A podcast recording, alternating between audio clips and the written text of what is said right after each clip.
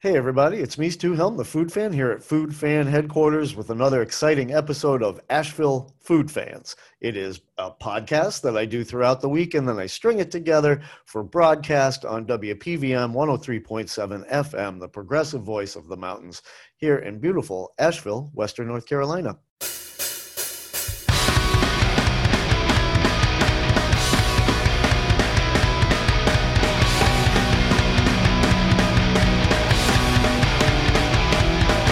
Hey, everybody, it's me, Stu Helm, the food fan, and I am back in Food Fan headquarters. And I want to tell you guys about a very unique experience that I had last night here in Asheville, North Carolina, the greatest little food city in the world, where you find the coolest little food things happening. And so, Dawn and I took a cooking class last night, and that is not something Dawn and I are generally inclined to do it's just not in our list of let's do this today type of a thing. Um, but I got a very nice note from a very nice woman named Lisa Andreasen. And she and her partner, John Gotts, uh, not sure if they're married. Sorry, John and Lisa. Just going to use life partner and partner and stuff like that but uh, they Lisa invited me to take a class, and invited me and Dawn basically to take a class. And I struggled, I wrestled with the idea of do I want to do this? And the reason I did is because, like I said, it's not typical for me and Dawn, but also I'm just like, man, that sounds awkward and weird, and I'm gonna get covered in flour, and I don't even. I mean, I like to cook, but I'm not very good at following recipes or instructions and yeah so i was hesitant but lisa seemed so nice and it seemed like a golden opportunity like something that i would regret if i didn't do. So i said yes and i went and i looked on their website which is cottagecooking.com cottagecookingasheville.com i believe and um, they have a list, a schedule. She said, pick a class from the schedule. And I picked a class that was like fancy French food. I don't remember the name of the class, it was, but it was basically fancy French food. French is my favorite kind of food. Like my favorite genre or category is French cuisine. And so I was like, all right, hook it up. And the menu looked great. And you cook and you eat. And yeah, I like half of that agenda, right? So uh, I wrestle up Dawn. She's also kind of reluctant to do these things. So the two reluctant eaters show up to cooking class, and it's in John and Lisa's house. They have an incredibly nice house. It is just, uh, for one thing, just as clean as a whistle. All the appliances, countertops, and everything seem brand new, very clean. Their backyard, which when it's nice out, they sit out there with the guests, but it was very humid last night, so we stayed indoors but their backyard is wonderful and beautiful and they grow shiitake mushrooms and they have an herb garden and they have a they have a patio just for aperitifs which i really loved uh, and of course Dawn loves a good aperitif so now i'm like i got to build Dawn an aperitif patio. And uh, so the surroundings are just gorgeous. So when you get there it's beautiful. It's it's not like a huge mcmansion or like a giant estate or anything. It's just their humble but beautiful house in a very nice neighborhood up in near North Asheville. So just about a 10 minute drive from downtown Asheville. And so not like way out there in the boondocks. And the, and then John and Lisa themselves are also very nice. John is from Belgium. He's Belgian and they are a very fun and funny couple. Like John has a great sense of humor, which is actually not apparent right away because his sense of humor is very deadpan. And it took a second to realize what was going on. And then once you know, you know, and it's just hilarious. I love deadpan humor, and it was hilarious. Made me laugh out loud several times, genuinely laughing out loud at how funny he was. And then Lisa is like his perfect foil, his perfect sort of straight man. She does make fun of him as well, and he makes fun of her, and then he makes fun of us, and she gives him a hard time. And the whole thing is very funny and fun and light. So that makes a big difference, right? Like everything is better when it's fun and funny, and you're laughing out loud and such. And that is what was happening. So uh, there were they keep their classes very small there were three other people there. There were meant to be four. They capped their classes at six. One person couldn't make it because of this dang COVID um, pandemic still raging. Um, but the t- three other people were very, very nice. They were two of them from Mills River, one of them from Hendersonville, but they were a family. It was a mom, her daughter, and the daughter's son. So three generations of people uh, cooking with us and they were fun and funny like they were smart and they said funny things and it was we were we all remarked to each other that we felt lucky to be paired up with each other. Um, and i'm going to say uh, having done food tours for five years, this is exactly the, the dynamic between the people makes a big difference in how fun the tour is or how fun the class is, I would imagine. And so, you know, if you can book it for six of your friends, you're golden. But when you take your chances with other people, sometimes you get gems, just like we got last night with the three people who were with us. And that was great. And then, like, the cooking class itself was very fun, easy, fast paced, and not did not stress us out in any way. Like I that's one thing I was like this I'm to do everything wrong. I'm to be so stressed. Most of the prep is already done for you so you ain't chopping things endlessly. You instead of making you chop things, they kind of teach you some chopping techniques. And the the class is kind of about it's more about teaching than it is about doing although you you do things and i'll get to that in a second but john and lisa they teach you techniques and i'm not kidding they taught me a couple of new tricks that i am going to use for the rest of my life. Like for instance i am never cooking another piece of fish outside of parchment again. Like i I love fish. I don't really like to cook it at home. It does create a big fishy smell in your kitchen and sometimes your whole house. But when you cook it inside a parchment, that that is contained and it cooks really fast and it cooks very moist and tender and you put like lemon and herbs and stuff in there and it's just fantastic. So john showed us how to do that. He gave us each a piece of parchment paper we folded it in half we drew a half of a heart on it and then cut that out and then he showed us how to twist it up in the french style. He told us what to put in there and then we put we put it in there ourselves and then we twisted it all up and Lisa put it in the oven for us. And that was so fun and easy. Like, oh my God, so easy. And then the fish was so delicious. Like, it was salmon and it was great. And then while we were doing the fish, Lisa was sauteing, caramelizing some um, shallots and also cooking down some Brussels sprouts and some bacon and so she was cooking all that stuff while we were working and then she combined it all and, and, telling us what she was doing. She wasn't making us do it which was such a great relief to me. And but she was telling us what she was doing and how we can have better results and stuff like that. Like i've been caramelizing onions and shallots and stuff my whole life. I learned something new. What can i tell you? So now i'm going to use that technique i learned. So then she combined all that stuff into a beautiful Brussels sprout hash, she called it, although to me it was more elegant than a hash. And, uh, and then we placed the salmon on top of it after it came out of the oven. And then we covered that in a dill sauce that uh, Lisa had made ahead of time so that was the main course. I kind of skipped over the appetizer because I got so excited about telling you about wrapping fish and parchment and never cooking it in a skillet again. never. I'll never cook it that way again. What can I say? Learn learned a new technique. Never going to stop using it. And uh, but before we did that, we learned how to make cheese puffs, something that I never thought I would be able to make at home. And I actually wrote down the French word for this and how to pronounce it. Now I can't find it anymore anywhere. It's uh, it, I can't. I, I wrote it down and now I can't find it. Oh, right here. It's called a gougere. A gougere is just a French word for a cheese puff. And by the way, the salmon in the paper is actually called sal- salmon en papillote or papillote my pronunciations are terrible, but gougere, I think I've got that one right. And that's just a French word for cheese puff. And so, what we learned how to do, and Dawn learned how to do this herself, she did the bulk of the stirring on this one, learned how to make the dough. And then you make this dough in a very delicate way. It's not difficult, but it does take a little bit of slight, like a, a, a light hand. And then you put it in the blender and you mix it all up and push it together. And we squeezed it out of a, a uh, icing bag and we made little cheese puff rosettes and in the oven they went.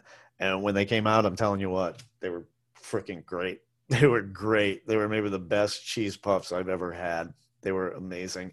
I want to try to make those at home. In fact, I'm I'm going to try to make everything that they taught us at home, right down to the letter, and then use that to sort of jump off and get more creative on my own. You can put any kind of fish or any kind of herbs in this parchment, so it's a great way to cook any kind of fish. Um, so yeah, the cheese puffs were great, and then for dessert we had creme brulee, and they didn't make us make creme brulee because that needs to set for a long time. So they made it ahead of time. And then we learned how to put the sugar on top, and we had a little torch, and we burned it to make the craquelette or whatever you want to call it on top. And um, that was awesome. I'm so glad they didn't make us make a creme brulee from scratch. And I'm so glad that I learned how to brulee the top with the torch. That was really fun. And the the creme, the pâte de creme itself was just incredible. Like maybe some of the best I've ever had. John and Lisa are not professional cooks, but they are amazing cooks. I guess you could say they're professional cooks because they cook for money teaching these classes, but both of them have other jobs. They told us that. Uh, John is a physical therapist. Lisa is a is a professional writer, and they do these classes to make extra money so that they can fund their personal travels around the world. They love to travel, so just a really unique business model there and they're great cooks and so they taught us a lot of stuff and and lisa made the creme brulee ahead of time and it was creamy and just wonderful. I don't know what else you can say about creme brulee. The flavor and the texture were on point and then we did our own crack crackle on top and that was perfect too. And what that also serves to do is sort of warm up the top of the the creme part and the bottom stays cool because you pull it out of the fridge I mean, you could let the whole thing get to room temperature, but I kind of like that that cracking through the hot sugar into the warm cream and getting down into the cold cream and then pulling all that back up on your spoon and having a really great bite. So the dessert was just fabulous. We were very full by the end of it. Uh, the other guests were really full and really happy. We sat down to dinner together, the guests did. Lisa and John hung out in the kitchen and cleaned and did prep and stuff uh, while we were eating. And uh, I understand that. I don't eat with every food tour I do, and I certainly don't eat at every stop on any food tour I do because it's more on food tours. It's more food than a meal. You know, I, am banking. Uh, I'm tr- trying to fill people up until they're miserable, basically, on a food tour. That's what I do. Sorry about that, world. Um, but this was like um, but I don't do it because it'd be like a gajillion calories three times a week, and I'd be as big as a house. And and I mentioned that to John and Lisa, and they said, "Yeah, that's pretty much the same. They can't eat this kind of food every day of the week. They'd be, you know, they'd have to work out every day, and nobody wants to do that, right?" Um, so, what can I say? Cottage cooking. Look it up online. Sign up for a class. Um, John was very adept at letting us know that, like, hey, like very cool, slick, and diplomatic. I'm this isn't what he said. I'm paraphrasing, translating. He let us know like this is our house, and the class lasts two and a half hours. So after dessert, hit the road, you know. And he said it in a very funny and and like delicate manner that it was clear what he was saying, but it wasn't offensive in any way. And yeah, I mean, it is their home, so you don't want to linger for three and a half hours when the class is only two and a half hours and believe me, they are so much fun. You do want to hang out with them. So I had to be like, they, these guys need their house. We, I gotta like, let's go, let's get out of here. Done. And everybody, I mean, I wasn't the one saying everybody, let's go. But for myself, I was like, move towards the door and others will follow. And um, so I recommend it highly. Look them up, take a class, tell them Stu sent you. And, uh, and I, I can't believe I'm about to say this, but if you teach cooking classes, reach out to me. I'd love to take one. Do would I? I'm not sure, but reach out to me anyways. I'm glad I took this one. Zero regrets. It was so much fun. So That I can at least say. All right, folks. Thanks for listening. I'll talk to you soon. Stu Helm, the food fan, over and out.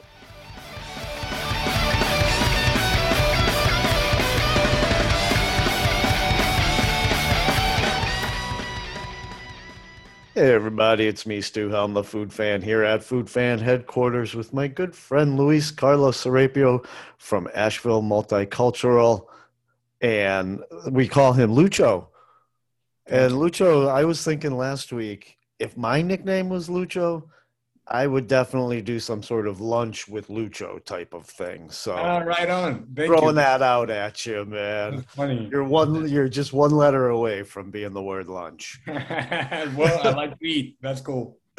So Lucho, I asked you to come on particularly to talk to us about Chow Chow Diaspora. And for those of our audience who may not know, Chow Chow is an annual event a food event that happens here in Asheville. The very first one was a large event, very typical of food festivals. The and then after 2020, things really changed, and now they are a lot of smaller but still pretty big events that happen around town.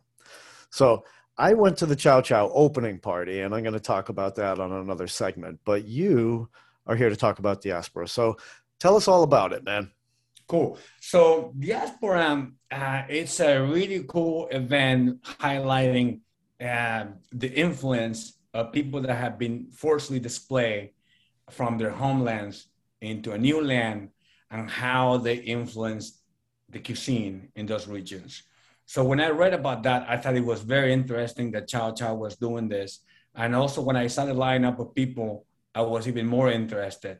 And uh, Mirwan Irani was the person that was the MC, I don't know the MC, but really the uh, facilitator of the event.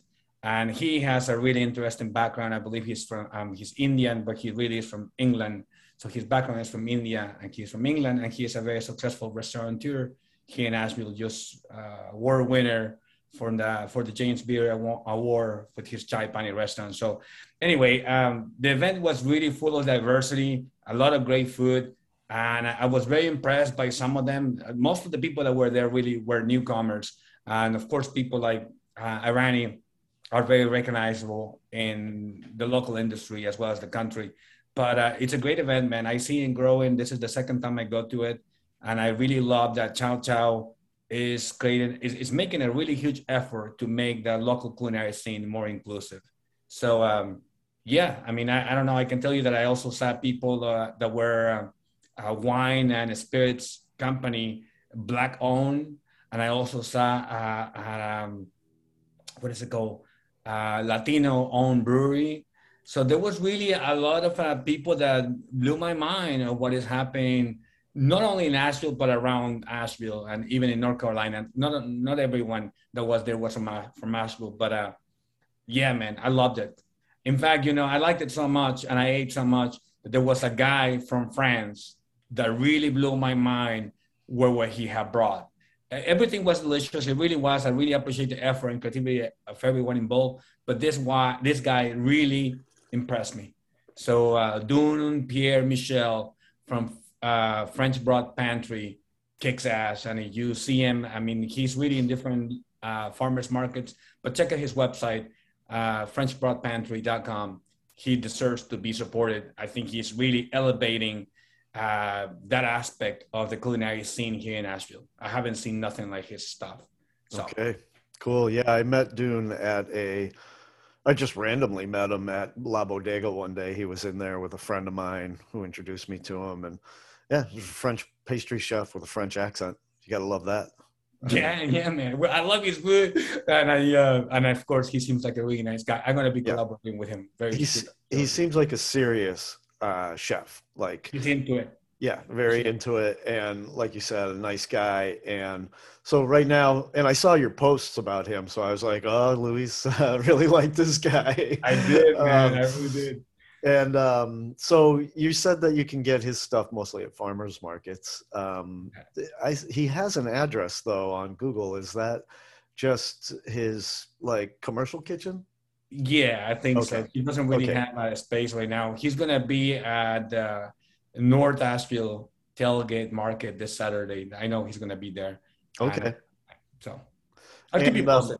Okay, yeah, please do. I, I always I can always tell when when you get a favorite. Yeah.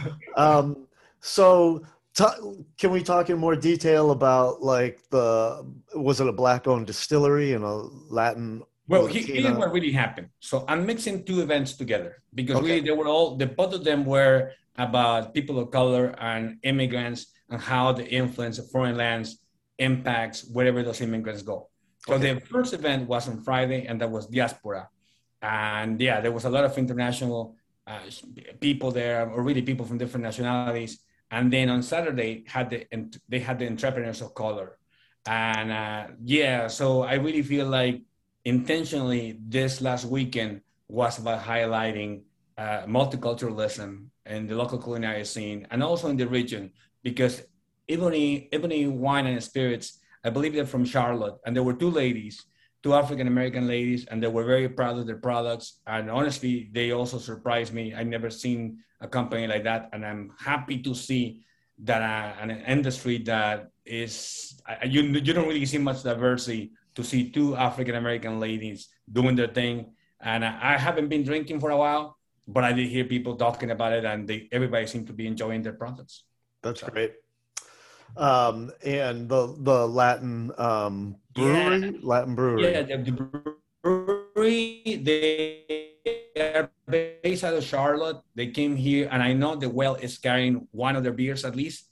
And uh, it was really cool, man. Again, I didn't try their beer, but the lady that owns it and her husband, she's Dominican, and um, she uh, the branding was really top notch, man. It was very eye catching. I really liked the colors and the names of their products, and um, yeah, I just thought that it was very fresh again to see somebody from the Latino community doing that. In Latin America, beer is huge, man. I mean, really, Mexicans. Uh, I, I, I have to say it, man. In my experience, we do drink a lot of beer. Um, so, Yeah. big of uh, beer for sure. you and I had a discussion about maybe two years ago about how Ash, the Asheville brewery scene not tapping into the Latin community is a big lost opportunity because of how popular beer is with Mexican people. Yeah. Slowly but surely, I have seen some products here in Asheville that they are tapping into that. Okay. Uh, remarkably, Catawba Brewing Company, I don't know they're still doing it, but they did have a, uh, what was it called? Carolina del Norte was the name of their beer. And it was really cool label too, had like a cardinal with a Mexican hat. And, and the beer I used to drink uh, back then when they when I first ran into that product, and it was pretty good. It was a really good Mexican lager. It tasted like a Mexican beer, but I must say the flavor was richer, and I thought it was I don't know quality wise. I felt like it was really good.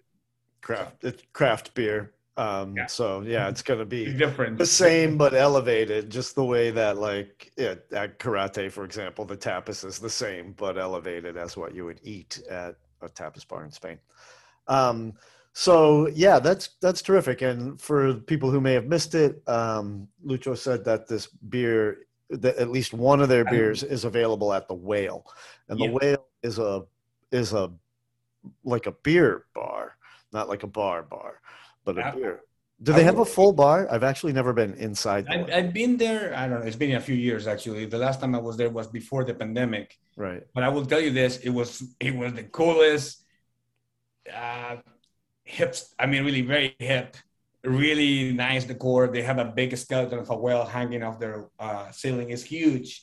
Cool. It's fake, they told me, but uh, they have all kinds of different beers from around the world. So it's like a boutique Yeah. beer bar. I will say. Yeah, that's the way I describe it. I've met both the owners of the whale, and they are very unique people who are very, very into beer. And so it's great that they found this beer. Uh, do you know happen to know the name of the beer or Yes, the name of the company? well, the name of the brewery is Salud. okay. So cheers. Cheers. Right. Um, yeah. So, uh, but I don't really know the, the specific one that they have. I know that they brought about six different kinds, and uh, and I also remember like one of the labels in the beers looked like somebody that resembled Cheech to me. so Cheech and Chong. So I thought that was really interesting. Okay. That's very cool. I don't know about the ingredients, but I Right. really like the label and the colors. Well, hopefully, some of our beer drinking listeners will go try this and let us know how it was. Um, Luis, let's talk about the food at the diaspora event. And and did the Entrepreneurs of Color event also have a lot of food available? Yes, they did. Okay. So, so let's talk about your favorite bites. Right on. So during diaspora, my favorite I will have to say was a cachapa made by Hector Revilla and his lovely wife uh, Julia Julia Revilla, uh, and they also had this mini empanada with chorizo and manchego cheese, man. And it was really beautifully done. The presentation and the flavors were great. I thought those were the my favorite during that day for food, and that's also what I found. Uh, French Broad Pantry with that eclair like uh, pastry. So those three were eclair like. I like that. So what was it? Like a cream puff type of thing? Yeah, man. It was a okay. cream puff. And what's impressive to me also is that that day was kind of hot, not super hot, but he was able to keep them cool. Okay. And uh, the flavor was strong, man. I mean, I read that one. I, I have. Can you hear me, Corley? No, Luis, your connection is so horrible, man. Uh, you've been talking like a robot for like the last minute. I've been trying to be patient and let you come back in, but um, but we lost you. Now you're frozen, and dude, uh, wait, there you are again. S- speak, and if I can hear you, we'll wrap up. Oh, uh, not working. Explain about the food that I had. This okay. Bad. All right, brother. Um, the connection is horrible. Um, so I'm going to let you go. But thanks for joining us. And you mentioned Chef Hector Rivera, uh, and he was formerly of the El Gallo Taco, and now he's on his own. And he is a great chef. And so I look forward to hearing more about him and what he's got planned for the future. And Luis, uh, we're going to have to figure out this connection issue. It's the second week in a row it's gotten in our way. So we'll figure it out. We'll have you back soon. And I really appreciate you coming on to talk to us about Chow Chow Diaspora. All right. I'll see you soon, man. I'm going to end the recording. Bye.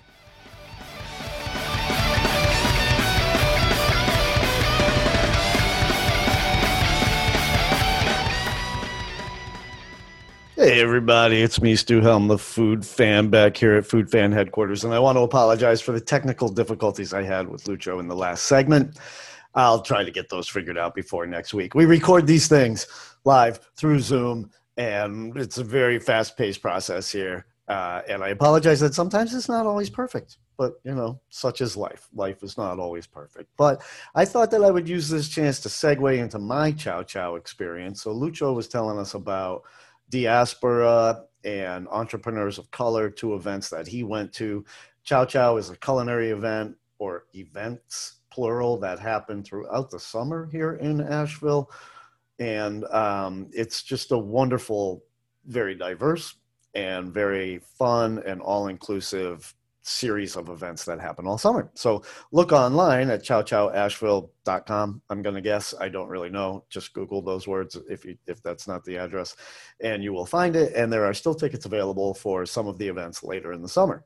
And I'm speaking at an event in September. Um, I'm part of the Storytellers Dinner, which is a fun dinner where they pair up a person who is more or less a storyteller, and that would be me, with someone who is a chef. And in my case, that would be uh, Chef Patty Saints from Pupuseria Patty. So I'm looking forward to working with Chef Patty on something.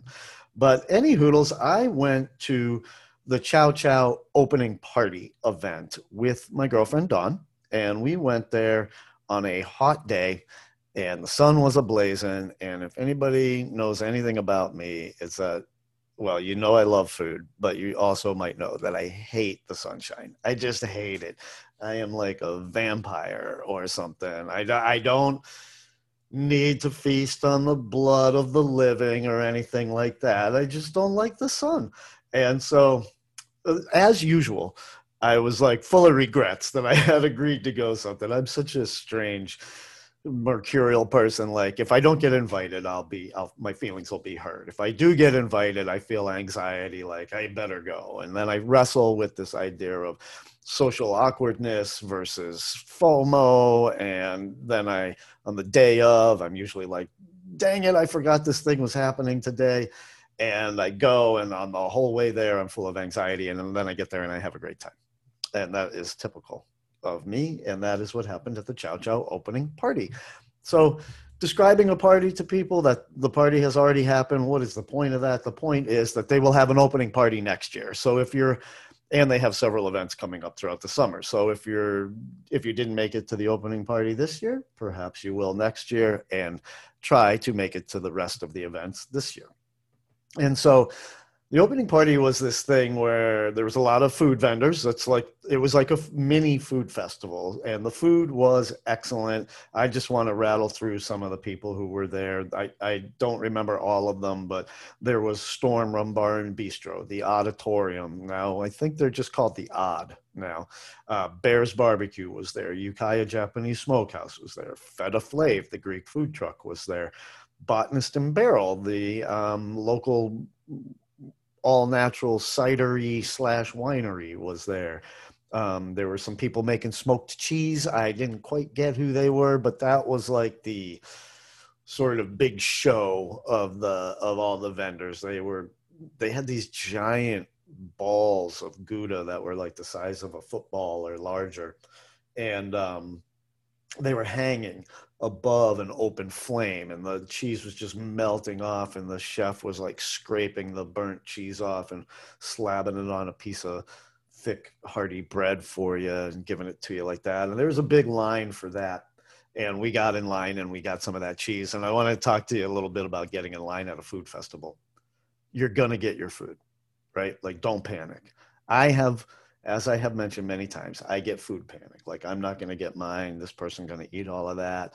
I better get up there. I want to elbow my way to the front of the line. I'm going to punch somebody in the back of the head if I need to, you know? And that's just me Sherman out in my head and being a freak, right? But I know that other people have that. And the reason I know that is because when we were in line for our smoked cheese, some lady was crawling up our ass the whole time she touched us. She was so anxious to get at that cheese. There were three blobs of cheese the size of human babies. There was plenty of smoked Gouda for everybody, lady. Um, anyways, that's just me giving you some, you people out there in the audience, some advice about when you're at a food festival, you're going to get your food. They might run out towards the end, but the cheese was clearly visible and so we could see that she was going to get her cheese. Anyhow, let me go on. The cheese was excellent, but I want to describe my two favorite bites. And sorry, everybody who didn't make this list of two, but all the bites were great. No bad bites would be my assessment of everything. Um, just amazing bites. And I'm about to expand my bites to three because I'm going to include a dessert. So the bites were small. They were almost said toy size. They were smaller than toy size. They were festival sized. And my favorites were from Bears Barbecue, who gave a piece of burnt and with like something stuck to the top with a toothpick and dunk. Oh, it was like a roasted tomato or something stuck to the top. And one bite, chew, chew, chew, so delicious. I could have eaten 50 of them, you know. So Bears Barbecue just came out of the gate and became one of my favorite restaurants. And I can admit I was a little dubious. I was because they're moving in from up north and who do they think they are and all this jazz. And I'm a loyalist to the Buxton Hall, but you know, I got enough love in my heart for all the barbecue, all the great barbecue in this area. And Bears really crushed it. And my second favorite was from Ukiah, another one of my totally favorite new new restaurants in town. Bears is new too. And Ukiah was just giving out pieces of their um, hamachi, and it was fantastic. It has a little tiny green salad on top and a little tiny bit of um, jalapeno to give it a zing, but not enough to set your head on fire. And uh, so those were my two favorite bites a piece of beef that was cooked to death and a piece of fish that wasn't cooked at all. And, and oh, and then my third would be the dessert from Feta Flav was like a panna cotta that had like a little blob of basil and a it had a, a candied tomato cherry tomato on it. And so a very unique basil like sweet little blob of some sort of basil jelly on top. It was really pretty. It was like a little white cup of panna cotta and a very precise green spot like a sphere of this basil jelly and then a, a candied cherry tomato something i'd never had and so you know tomato basil and cheese are a wonderful combination but then make that into a dessert and it was fantastic. And that's uh, chef alex um, bax and his wife athena and ashley bax and she goes she is the pastry chef and he is the savory chef and his savory bite was excellent too. But the panna cotta was a superstar for sure. Um, so yeah that was oh and then the great thing about chow chow for the locals and for the locals who are really into the food scene, Chow Chow is for eaters and foodies. And to me, the difference between an eater and a foodie is that foodies tend to be a little more fussy about what they eat, and eaters are just like psyched to be eating. Um, and I, I am in the latter category. I'm just psyched to be eating. So, um, seeing all the other foodies and eaters and food writers and the makers and the people I see on my tours all week, and then people I don't see hardly at all, and talking to everybody. That is one of the great pleasures of Chow Chow. And I want to give a special shout out to Jonathan Ammons, uh, a great food writer and food blogger, uh, I mean, podcaster. He does the Dirty Spoon, so look that up if you don't know about it already. I'm sure you do. Jonathan uh, is just always a pleasure to run into, and he he and his girlfriend told Dawn and I that they were traveling around North Carolina, going to every mini golf course, and that just sounded like so much fun that I decided to go play mini golf in Hendersonville. And I'm actually going to, Dawn and I are going to stay overnight in Hendersonville and just have a great time in Hendersonville something I've been wanting to do, which was to visit the little towns around Asheville, and I'll talk to you guys more about that. Visit them and stay overnight so that I can get a overnight experience at place in places like Hendersonville, Weaverville, Waynesville, any of your villes, as well as maybe Marion and uh, places. We'll see how far outside of Asheville I get. But uh, so the, I, that was already a plan of mine, and then Jammins was like telling us about these mini golf courses he told us there was one in Hendersonville, so we're definitely going to go play mini golf in Hendersonville. So there you go, folks. My little breakdown of the Chow Chow opening party. I hope that you can make it to any of the events coming up. The food is always great. The people are always really fun to hang around. You get to meet the chefs, you get to meet the restaurateurs, you get to talk shop if you're in the industry, and you get the insider's look if you're not. And so, yeah, check check out the storytellers event coming up because that's the one I'm going to be at. All right, man. I will talk to you all later. Thanks for listening and uh, eat something delicious for me and then tell me about it because that's really what I want to hear is what you guys think is delicious out there. All right, bye. I'll talk to you in a minute.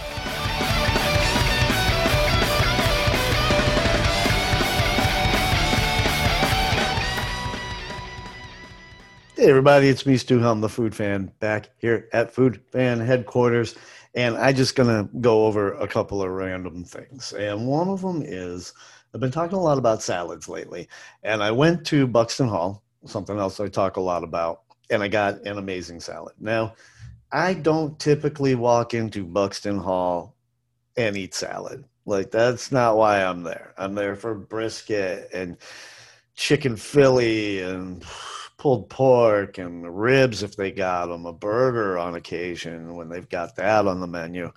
I'm there to eat uh, slowly cooked parts of animals. That's why I walk into Buxton Hall Barbecue.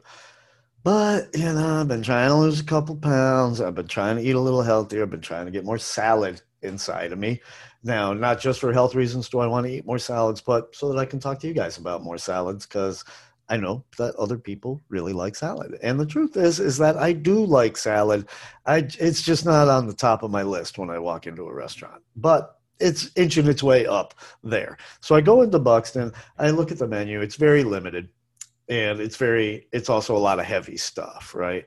So I look at the salad section, and there is this chef's salad type of thing, um, summer salad with goat cheese and thinly sliced fennel and I decide to go for it. And then I'm like, why not just get super healthy and order a side of fruit as well?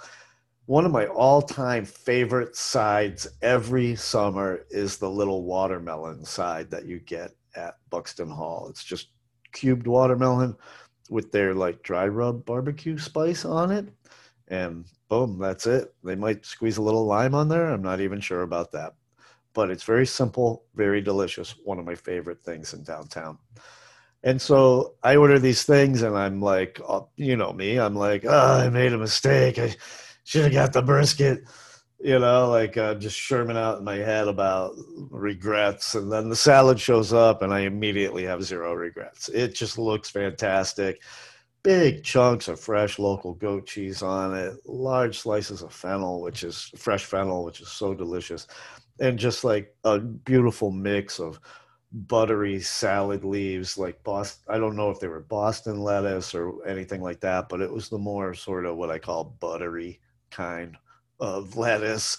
Um, isn't there even a lettuce called buttercup lettuce or something like that? Uh, anyways, I like lettuce, and this is good lettuce. And uh, I, the thing was huge. You know, I ate like some of it, and then Dawn, uh, Dawn was walking home through downtown. She texted me, so she joined me, and she ate some of it, and we. I, I think I actually did. I crushed it. I think I crushed that salad. I don't think we brought any home. So between the two of us, we just massacred the salad and it was great. So the point of that story is get on in to the Buxton Hall barbecue and eat a salad. I never thought I'd hear those words come out of my mouth, but there you go, folks. Eat a salad at Buxton Hall barbecue. Now, the other random thing I want to talk to you all about is uh, a TV show. Uh, one of my food and beverage friends recommended that I start watching this TV show called The Bear and it's uh, produced by FX and it's available through Hulu. And so, and it's about a restaurant. And usually, when TV shows are about things that are near and dear to my heart, I avoid them because they're usually really bad, like bad interpretations of it. I, I'm, I still have PTSD to seeing punk rockers on Quincy in the '80s and being like, "That's that's not exact that's not anything like what punk rockers are like. Um, and so the, the ptsd lasts until this very day like 30 years later. Or 40 40 wow 40 years of ptsd from an episode of quincy. Yep. There you go folks. That's how fragile and delicate i am. Um, but anyways uh, so it's a it's a tv show about a restaurant about the food scene about chefs cooks uh, vendors the whole Custies, the whole thing, man. And it's called The Bear. It takes place in Chicago. The main character's name is Bear, but also, you know, bears are a thing in Chicago. They got statues of bears everywhere. There's a team called the Bears. There's a team called the Cubs, and so um, there's also a team called Blackhawks, but whatever. And uh, so that's it's and it's all about the loop, the loop, the downtown loop in Chicago, and a lot of f bombs flying left and right and so yes, I did watch this. My friend recommended it. My friend Dorian recommended it to me, and boom, I watch it. And I haven't finished the whole season, but we uh, actually we did. We finished the whole season last night, and it was great. The whole thing was great. Like just very true to life, very gritty, and um, it's just an amazing show. So I recommend it very much. And there is a chef um, I forget his name right now. His name is Chef Matty, and I'm spacing out on his last name. But he got kind of he's a great chef and a great personality from up in Canada, and he used to record these selfie video type things of him just swearing his head off about how good things were. He's like kind of the original swearing his head off chef um, or food writer, but chef slash food writer. And he made videos and stuff too, and he's he's well known. And I apologize, I'm forgetting his name, but uh, I rec- but he's involved. He's a character on the show. He doesn't play a chef though. It's, he plays somebody who wants to be a chef, which is kind of interesting. And um, he plays, and, and he is a consultant for the show. So it is very true to life, very gritty, very funny, very tear jerky at times, and get ready for about a gajillion f bombs and stuff. So, but I recommend the Bear. Dorian recommended it to me. I'm recommending it to you.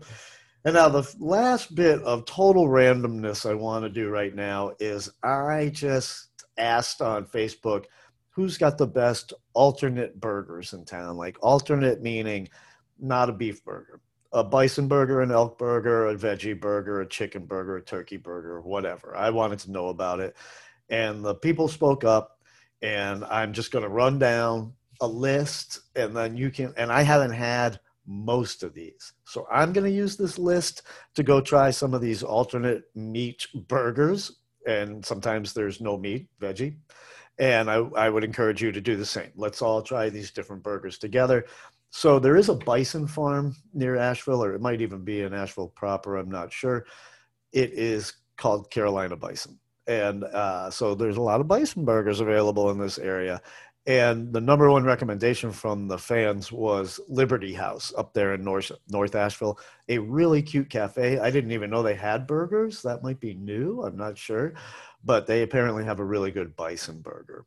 Now, also, Juicy Lucy's was mentioned by a couple of people. They are a chain. We don't usually talk about chains on this show, but my good friend Bruce Waller, uh, he his favorite burgers are from Juicy Lucy, and he mentioned that to me. And so I'll give Juicy Lucy a, a, shout out. They not only have a bison burger, but they also have an elk burger, an elk burger at Juicy Lucy. And then Universal Joint, another small chain, not as big as Juicy Lucy, I don't think, but I don't know. Haven't looked that up. So look it up for yourself if you're curious. But they also have a bison burger and then they carry an impossible burger made out of that impossible meat which is very good i haven't had their impossible burger but i've tried impossible meatloaf and impossible burgers and i love it it's very good and they also do a black bean burger which is a typical sort of hippie style alternative to a beef burger um, apparently wicked weed has a nice bison burger according to everybody beer garden an old school asheville favorite has a bison burger, and they also have a house made veggie burger that they call a garden burger that has a lot of stuff in it, including black beans. Um, according to my research, Pack's Tavern has a bison burger, and Nick's Grill has an elk burger, and the Barrel House has an elk burger. So look those up. Pack's is probably the closest to me of those three, so I'll go try their bison burger and I think I can order an elk burger from Nick's through kickbackavl.com. So I'll try that. And uh, I'll have to get on out to Barrel House one way or another to try theirs. All right. So then uh, for chicken burgers, and we're not talking about a fried chicken sandwich or a grilled chicken sandwich or just a chicken breast on a bun with lettuce and tomatoes and onions. I'm talking about a chicken burger. And of course, Nani's Piri Piri Chicken has an amazing chicken burger there. I've had that one and it's really good. So I recommend that. And then somebody spoke up and said that the Centerville Luncheonette has a chicken cutlet sandwich. And I would I'll call that close enough, you know, a chicken cutlet sandwich. So go try that one, the Centerville Luncheonette. Um, I looked them up online. I had not heard of them. They seem to be a very old school, humble luncheonette. And I love the word luncheonette. It's French for place to get lunch. Um, and then moving on to the veggie burger category, I've already mentioned a couple at Universal Joint and the Beer Garden. And I'm sure a lot of the other places I mentioned also carry veggie burgers. But the people spoke up and they said Sunny Point has a great veggie burger. Laughing Seed, of course, a vegetarian vegan restaurant, has a great veggie burger. Rosetta's has not only a great veggie burger in house, but they they make them wholesale and they sell them in grocery stores and other restaurants carry them. So you can get the Rosetta's famous veggie burger at Rosetta's. You can also get it at Copper Crown if you're looking to get it elsewhere. And uh, it might be available at other restaurants around town. Uh, somebody spoke up, some person that I respect very much. Um, a woman named Fallon works in the food industry. She spoke up and said that the black bean burger at the Vault is very impressive. So don't sleep on that. Now, the Vault famously has won the Battle of the Burger every year for the past 200 years. I don't know how long they've been winning that thing, but they win it year after year after year. And uh, so I bet that their black bean burger is real good. And then somebody mentioned that Wynn's Diner has a black bean burger. I'll have to go check that out. And probably most unique of all the burgers that were mentioned in the threads that I started on Facebook is that Asheville Pizza and Brewing Company has a spinach burger on their menu. And I'll have to go try that. I do like spinach and I do like burgers. So hopefully I'll like their spinach burger. So there you go. There's a rundown, uh, just a cursory, cur- cursory rundown of the alternate burgers that are available around town. Of course, you got beef burgers out the wazoo at every restaurant in town. And you're going to have veggie burgers at most restaurants that have more than a couple of burgers on their menu.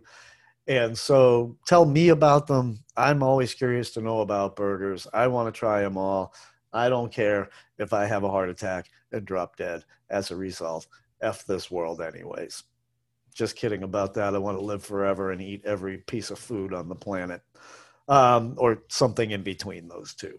So uh, there you go. That was the the random bunch of crap I wanted to cover in this segment. Of course, Punk Rock Hot Dogs is coming up. It's right around the corner. Uh, July 30th. Tickets are still available. There's going to be a judges panel, have a celebrity judge, which is um, drag performer Marigold Showers will be there. And plus, we have Chef Stephen Goff as one of the judges. He won the first Punk Rock Hot Dogs competition. Chef Eric Morris from, from Cultura is going to be a judge. He won the judge's choice last year in 2021. And then um, just some great eaters are going to be judges, past judges who have proven themselves to be good judges. Not everybody is a good food judge. Like I ask for comments and I see the sheets that people hand me, and I can see with my own eyes that some people are just not very good at judging food. Um, and so the good ones I invite back to come do it again. And I don't, you can be good and not be invited back. I have a limited number of people. So if you didn't get invited back, don't assume that you're not a good judge. I just have a limited number of spaces on the judges table. Punk Rock Hot Dogs will also have a people's choice. The people's choice will be the ticket buyers. Tickets are advanced sale only, no tickets at the door, limited amount of tickets. This all takes place at the Masonic Temple in downtown Asheville on Broadway. Uh, one ticket admits two people who get to share 10 hot dogs and cast two votes in the People's Choice. And there's a trophy for the People's Choice, uh, plaque actually for the People's Choice. You can see it behind me if you're watching this on video, and a trophy for the Judge's Choice. And there will also be other prizes. And oh, a little piece of news is that um, Rocket Fizz Candy is sponsoring some of the prizes for the judges. And I went down there and worked with Rochelle, the manager, and she is just an awesome person. If you don't know Rochelle, go to Rocket Fizz and meet Rochelle. She's just an awesome, awesome person. And she's already put, I walk in the door, she's already excited. She had already put together a bunch of stuff like a, a mustard flavored soda pop, not even kidding, a lot of pickle flavored candies. And the theme this year is goth. And so some goth flavored things some of the things are not candy. Some of there's like a coffee mug with the with Kiss on it. It's just like a rock and roll goth, um, awful candy prize package from Rocket Fizz Candy. And if you haven't been to Rocket Fizz, it is a national chain, but I love me some Rochelle, and um, so I love going in there and talking to her and seeing all the crazy crazy candy they've got everything you've ever heard of and a bunch of stuff you haven't. And they have over 500 different kinds of soda pop. They kind of specialize in that. Really weird ones that make great gag gifts and such as well as really uh, unique and delicious ones. So go check out Rocket Fizz. They are sponsoring the Punk Rock Hot Dogs prize package or co-sponsoring one of them, and um, for the judges and it's going to be a rollicking good time. Last year was one of the most crazy, frenetic, amazing, delicious, wild events I have ever been a part of. And I produce it with Shay Brown Events. Shay is like the Rock of Gibraltar, and I'm like this insane. Uh, I, I I don't know. Like Shay grounds me when we do these events together, and so look for it online. Punk Rock Hot Dogs 2022 thanks to WPVM for letting me record these special uh, these segments and have a radio show. I have a podcast. I put the podcast together for the radio show and broadcast it for y'all. And I hope that you enjoy it. Please check me out on Facebook at Stu Helm Food Fan, on Instagram at Stu Helm Food Fan, on Twitter at the same Stu Helm Food Fan, and also subscribe to my Substack letter newsletter and get a little something from me in your in- email box at least once a week. All right, everybody. I'm going to check out for real. I'll talk to you soon. Have a great day.